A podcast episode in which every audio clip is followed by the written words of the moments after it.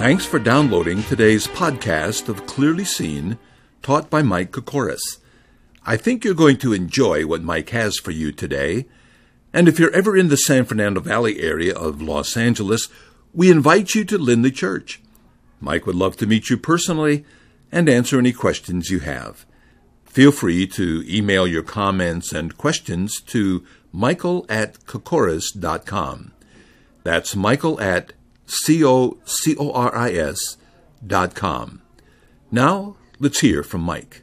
The Bible teaches that justification is by faith.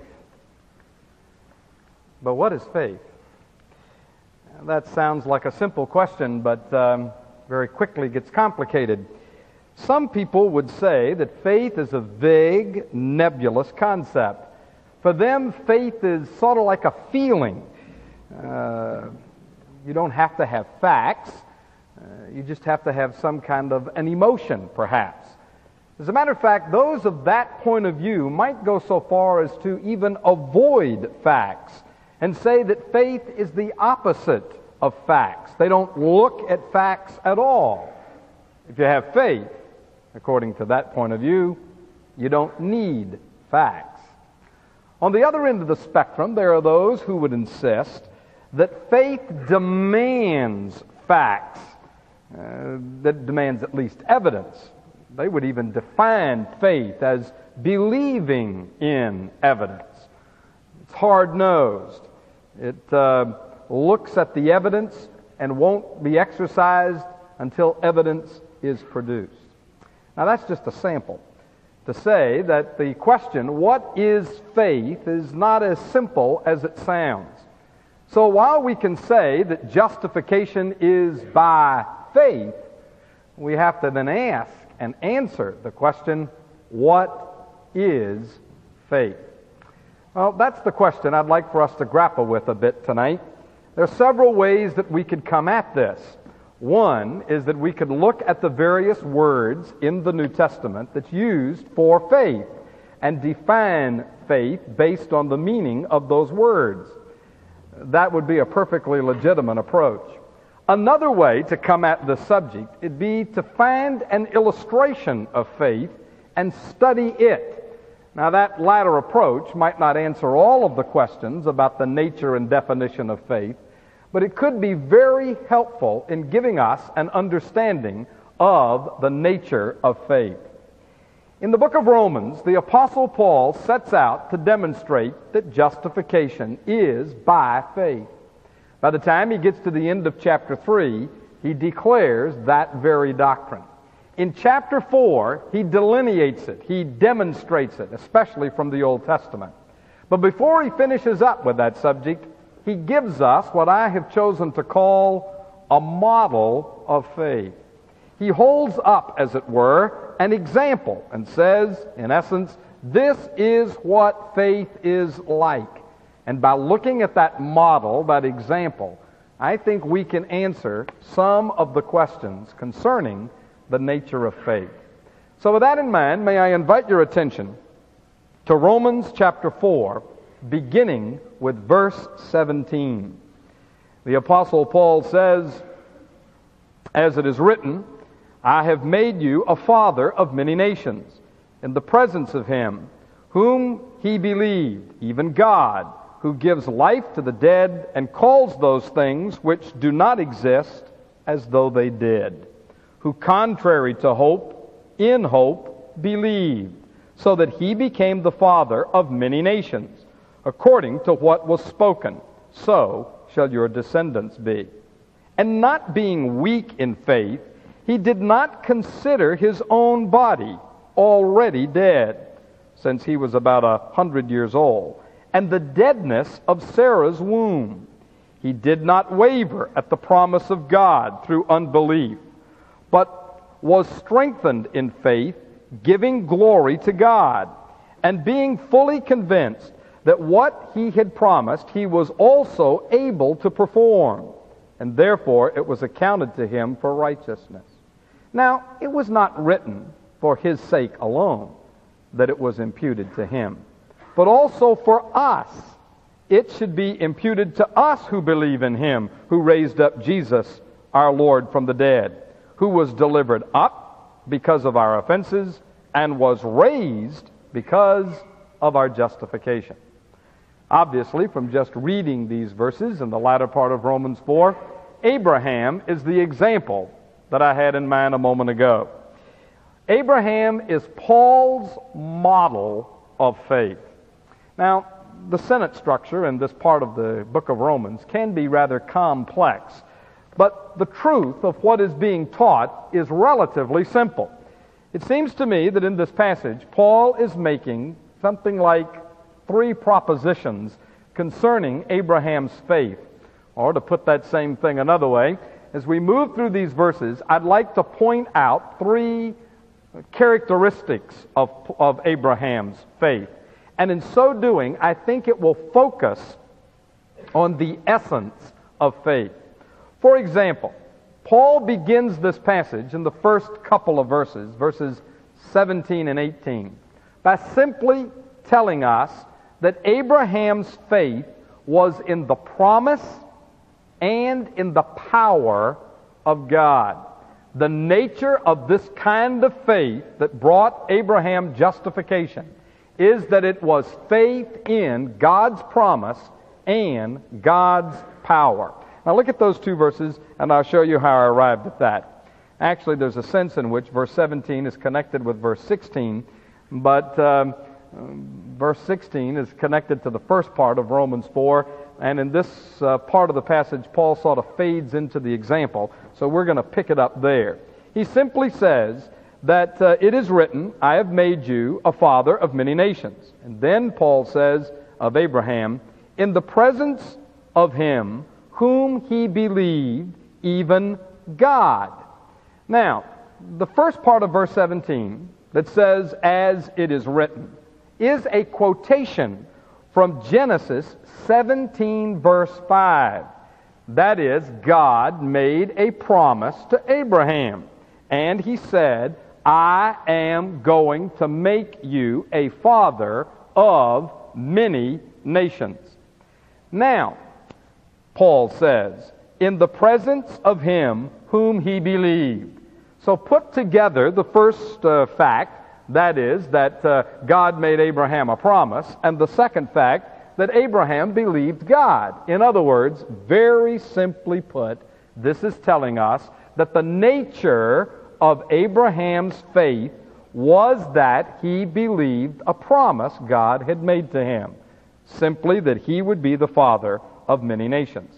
But there is more. He adds in verse 17, even God who gives life to the dead and calls those things which do not exist as though they did.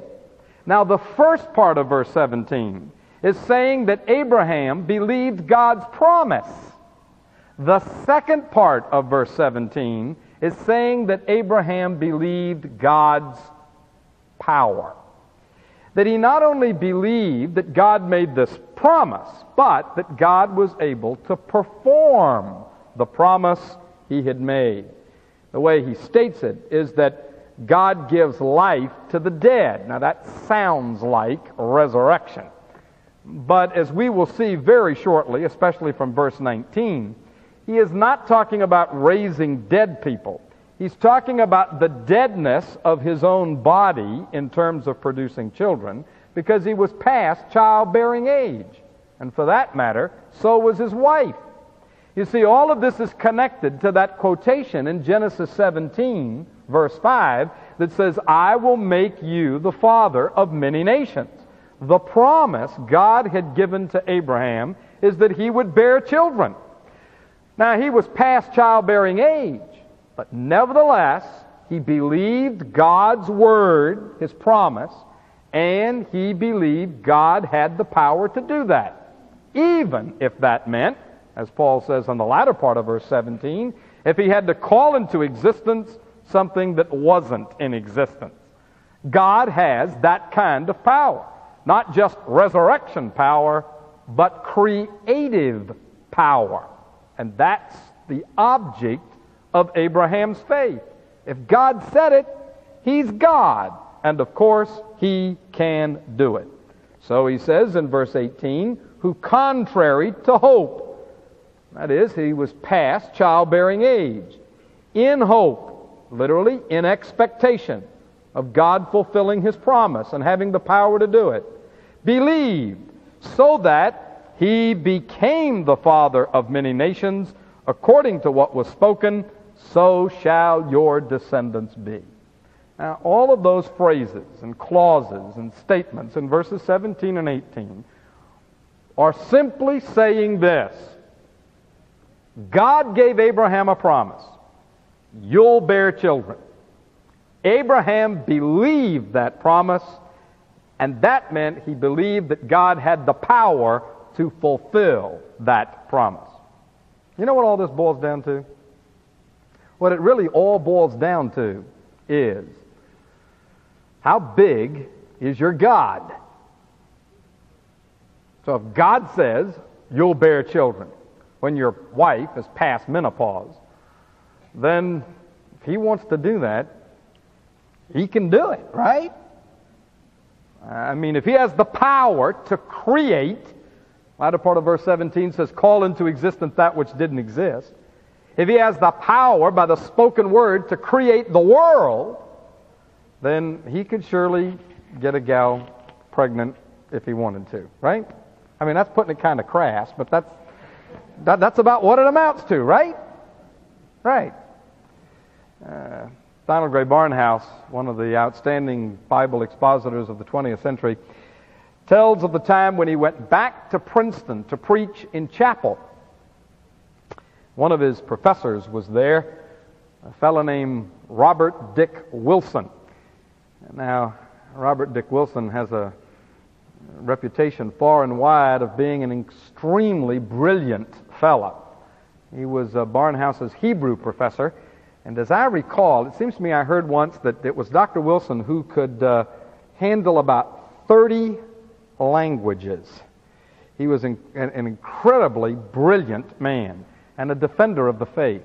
At any rate, when Dr. Barnhouse got done speaking, uh, Dr. Wilson went up to him and said, uh, uh, if you come back to chapel again, uh, I will not come to hear you speak. And you can imagine Dr. Barnhouse was a little taken back by that. And Dr. Wilson said, I only come to hear my boys one time. And uh, what I want to know is uh, if they're a big godder or a little godder. And Dr. Barnhouse said, uh, Would you mind explaining that? And he said, uh, Sure. He said, um, uh, some men that go through here have a big God. And uh, I know when I hear them preach whether they got a big God or not. If they have a big God, I call them big Godders. And some other men who come back here have little gods, and I call them little Godders. And he said, You got a big Godder. God's going to bless your ministry, so I don't have to worry about you, and I'll not come back.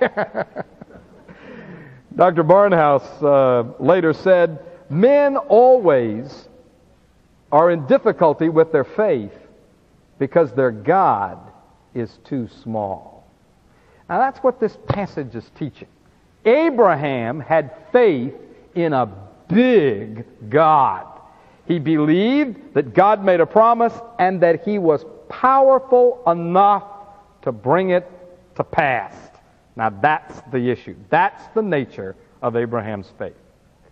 Now, in order to, I think we'd say today, uh, highlight that in yellow. You know, when you read a book and you take a yellow marker and you highlight things you read. In, in order to highlight this, uh, to print it in bold relief, Paul tells us a second thing about Abraham's faith. Beginning in verse 19, he lets us know in no uncertain terms that what Abraham did not do was look at the human possibilities. So in verses 17 and 18, he's telling us that Abraham's faith was in a powerful God who made a promise and had the power to fulfill it. Now he tells us that Abraham's faith was not in human possibilities. Look at verse 19, and I'll show you what I mean.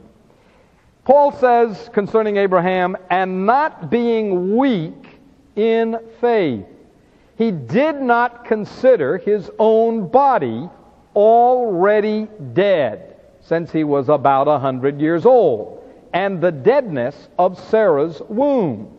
He did not waver at the promise of God through unbelief, but was strengthened in faith, giving glory to God. Now, in order to understand this, you have got to remember that the word dead in this passage is not talking about dead like you see a dead person in a funeral home. It's talking about the deadness of the reproductive organs in Abraham and Sarah in terms of producing children. I mean, just think about this story for a moment. God told Abraham he was going to have children when he was way past childbearing age. And so was Sarah. I mean, that was an impossible situation. Paul points out that at this point he was 100 years old. And Sarah wasn't too far behind him. Notice Paul tactfully doesn't give her age. According to the Guinness Book of World Records, the oldest living woman today who's had a child was a 57 year old lady who in 1956, in the month of October, in Glendale, California, gave birth to a baby. All the 57 year olds and younger looked nervous when I said that. I'm making the point that Abraham and Sarah were a lot older than 40 and that would be old for having children. And the oldest we can document in modern times apparently is 57. Incredible. And she was a lot older than that. But now, what Paul is saying is, he did not look at the human possibilities. So he says in verse 19, he was not weak in faith. He did not consider his own body he says he didn't consider Sarah's either. Verse 20, and he did not waver at the promise of God. So he was not weak and he did not waver. The word waver literally means to be divided in your mind or to hesitate. So what he's saying is Abraham did not look at uh, the human situation, his body and the body of his wife, and then start doubting and wavering. And I think I need to clarify that I do not believe that this means that he never entertained a doubt. Uh, that's not quite what's here. And what's critical in this regard is the word translated waver in verse 20. He's not saying that a doubt never passed through his mind. Uh, I don't think that. Um, uh, faith means that you can never have a doubt of any kind. Remember the fellow uh, that said to Jesus, I believe, help my unbelief? Uh, faith uh, very often has a little doubt uh, that comes along with it. And so it's not that, uh, that he never had any doubts at all. I'm sure, looking at the situation, he thought, oh boy, you sure you know what you're doing? Uh, but what he did not do is take that spark of a doubt and fan it until it became a flame and a bonfire and rage out of control.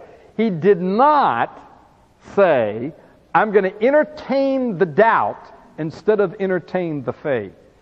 Rather, though those doubts may have come, and I'm sure they probably did, he pushed them aside and so the Bible tells us in verse 21 being fully convinced that what he had promised he was able to perform. He believed God. He was strong in faith.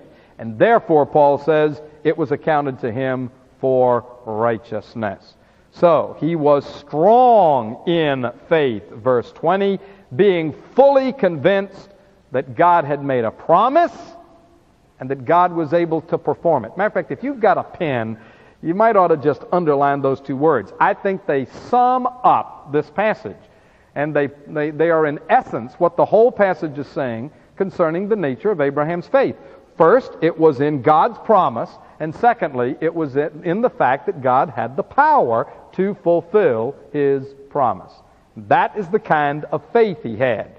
And then he says, Therefore, it was accounted to him for righteousness. Now, that, of course, is the point Paul is making in this section of the book of Romans. In the book of Genesis, uh, God said, I'm going to give you descendants as numerous as the stars in the sky. And Abraham believed that promise. By the way, that promise, including the coming of a Messiah, you understand. And because uh, among the other things, giving you uh, a d- descendants as uh, numerous as the stars of the heavens is, and all the nations of the world are going to be blessed through you. So that promise included uh, the coming of a Messiah. But Abraham believed that promise, and he believed that God had the power to perform it, and Genesis says it was accounted to him for righteousness. Now, in the New Testament, we are being told that justification is by faith. It's faith in a promise that God has made to us, and it's faith in a God who has the power to fulfill that promise. The promise that God has made to us is that He will save all those who trust His Son. He tells us that Jesus Christ died to pay for our sin, that Jesus Christ was miraculously, supernaturally raised from the dead, and that He will forgive us or to use Paul's word, justify, declare us righteous based on the fact that Christ died and that Christ arose from the dead. So, faith that justifies is faith in the promise of a powerful God. Now, that's what Paul is saying in this passage. But in order to communicate that, he's using Abraham as the illustration and saying, Abraham believed the promise and power of God, and he did not look at human possibilities. He kept his eye on the promise, and he didn't waver. He didn't look to the side. He didn't look to the human possibilities. He kept his eye on the target, and he trusted God. I didn't exactly grow up on a farm, though I once pastored a church in a rural area and have spent a little time in the country.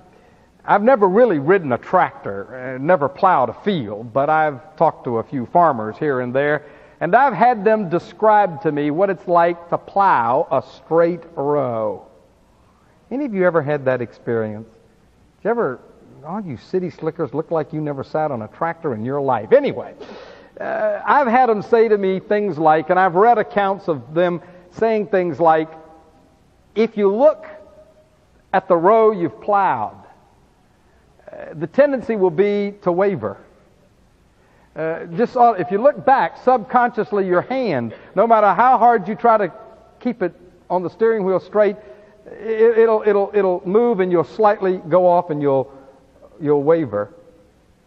But if you get a fixed point while you're plowing, and uh, a tree or a barn or some other building, and you just keep the tractor headed straight for that point, you'll plow a straight line. Some of you farmers are shaking your head, yes. All right. Uh, that's sort of what Paul is saying about Abraham. He, he, he, he didn't look to the side at the human possibilities. He didn't look back. He didn't look up. He looked at the fixed promise that God had given him, and he plowed straight without wavering off the course. Now, that's the nature of faith.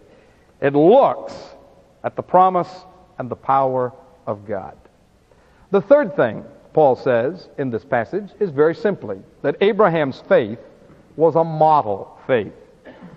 He says in verse 23 Now, it was not written for his sake alone that it was imputed to him, but for us also. It should be imputed to us who believe in him who raised up Jesus our Lord from the dead, who was delivered up because of our offenses and was raised because of our justification. Now, all he's saying is that um, God instructed Moses to write that story about Abraham. But that wasn't so that we could uh, somehow glorify Abraham. That wasn't to honor him or eulogize him. Rather, all that was written for us, he says in verse 23, uh, verse 20, 24. But also for us, so that Abraham, and that's the point I'm making from this passage, is the model, the example. We are to emulate him. Now, Paul, so that we don't miss it, zeroes in on how he would uh, make the parallel between Abraham's faith and our faith. And he says, It should be imputed to us who believed in him who raised up Jesus, our Lord, from the dead. And he was delivered up because of our offenses and was raised because of our justification. Now, there's one little thing in these verses I need to explain, and then I'll tell you what is the point of the passage. Um, for the sake of you who are astute observers of the biblical text, let me focus your attention for a moment on the little phrase in verse 25, because of our justification. There's a technical little point here in a minute. Some of you will appreciate and some of you won't, but uh, just in passing, let me point out that there's a huge debate over how to translate this little word because. Was Jesus raised because we were justified, meaning by his death? Or was Jesus raised, and then we would have to translate this on account of our justification, meaning that uh, his resurrection had to take place in order for us to be justified. And uh, some of you are familiar with this debate, and it goes back and forth between scholars. Just for the record, I have concluded that um, he is really saying in this passage, and I think it is correctly translated in the New King James, that Jesus Christ was raised because of our justification. And I am driven to that because in chapter 5, uh, he later says that we were justified by his blood. That's chapter 5, verse 9.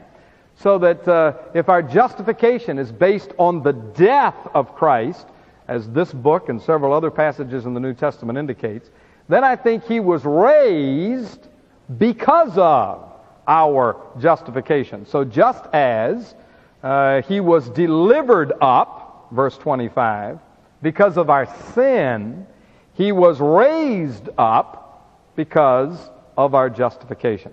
But be all that as it may. That little technicality aside for a second. The point Paul is making is that just as Abraham had faith in a faithful, powerful God, so we have faith in a powerful God. So verse 24 says, It shall be imputed to us who believed in him who raised up Jesus our Lord from the dead. And that statement seems to be bridging the gap between Abraham's faith and our faith. Abraham did not just look at the human situation. He looked at the promise of God and said, I believe God has the power to keep that promise. He did not just look at his wife's body and say, she's past childbearing age. He didn't just look at his own body and said, this old body hasn't got the ability to produce children anymore. He looked at the promise of God and said, God has the power to fulfill that promise. He did not just look at his wife's body and say, she's past childbearing age. He didn't just look at his own body and said, this old body hasn't got the ability to produce children anymore. He looked at the promise of God and said, God has the power to fulfill that promise. In a very similar fashion, those who are forgiven of their sins, those who are justified in the sight of God, that is declared righteous, are those who do not look at their situation and see how hopeless and helpless it is Rather, they look at the promise of God that He will forgive all those who trust in His Son. And they believe that Jesus Christ died for sin, and they believe that Jesus Christ was raised from the dead, and so they trust in a promise that God has made and in the fact that God has the power to fulfill that promise. So, this passage is simply saying that the model of faith is Abraham, who believed in the promise and in the power of God to fulfill that promise. Or to put it simply, faith is believing in a God of resurrection power. That statement sort of sums it up real nicely. Abraham believed that God would raise out of his dead body a live, living son. And we believe in Jesus Christ. We believe that God had the power to raise him from the dead. He was raised because of our justification in his death on the cross, and thus our faith, like Abraham's faith, is in a God who made a promise and in a God who had the power to fulfill that promise. Now, let me talk about this for a moment in relationship to the way people think about faith today. I began a few moments ago by saying that some people think that faith is a feeling. Well, let me assure you that faith is not a feeling. It is not believing some fanciful, fictional fairy tale. Faith is not avoiding facts. Please hear me. I think this is commonly, popularly misunderstood, and it's critical. Faith is not avoiding facts. I talk to people every once in a while who want to say, I don't believe in faith, I believe in facts, as if the two are somehow contradictory or diametrically opposed to each other. They are not, I assure you. I think I would say to that kind of a person that faith doesn't dodge facts, it faces facts. I mean, it is hard nosed. It does look at hard realities. Abraham wasn't stupid. He knew he was past childbearing age. And he faced that fact very squarely. He wasn't kidding himself. He knew that humanly speaking, it was impossible. But you see, my gripe with the people who say they believe in facts and not faith is that, in my opinion, their problem is they are not considering all the facts. You see, when you say, i believe in facts, what you really mean when you contrast that to faith is you believe in the facts you can see. But maybe there are facts you don't see. That doesn't mean they aren't facts. Matter of fact, sometimes the facts you don't see can be just as uh, real and more so as the ones you do. I hope you have learned not to trust just everything you see or hear. Right? Sometimes the reality is not what you think you see or hear. And that's the point. Please hear me. The kind of faith that Abraham had and the kind of faith God invites us to have is faith in Him. And that's faith in all the facts. Matter of fact, uh, just last week, I was uh, in talking to someone who uh, didn't exactly understand the Christian faith from a biblical point of view. It was in a business context, not in a theological context, but it was obvious that I was a pastor and uh, this person was uh, in the business world. And um, I was being asked to explain uh, what our church was like and believed. And um, what I chose to say was something like this. Um, there, there, are two kinds of churches. Um, forget the tag or the sh- that they put on their shingle out front. That, that's not the issue. Sort of like politics. Uh, uh, some uh, politicians, whether they're Republicans or Democrats or socialists or uh, independents or whatever, are liberal. And some politicians, whether they're Republicans or Democrats or whatever, are conservative. Now, in denominations and in theology, it's very similar to that.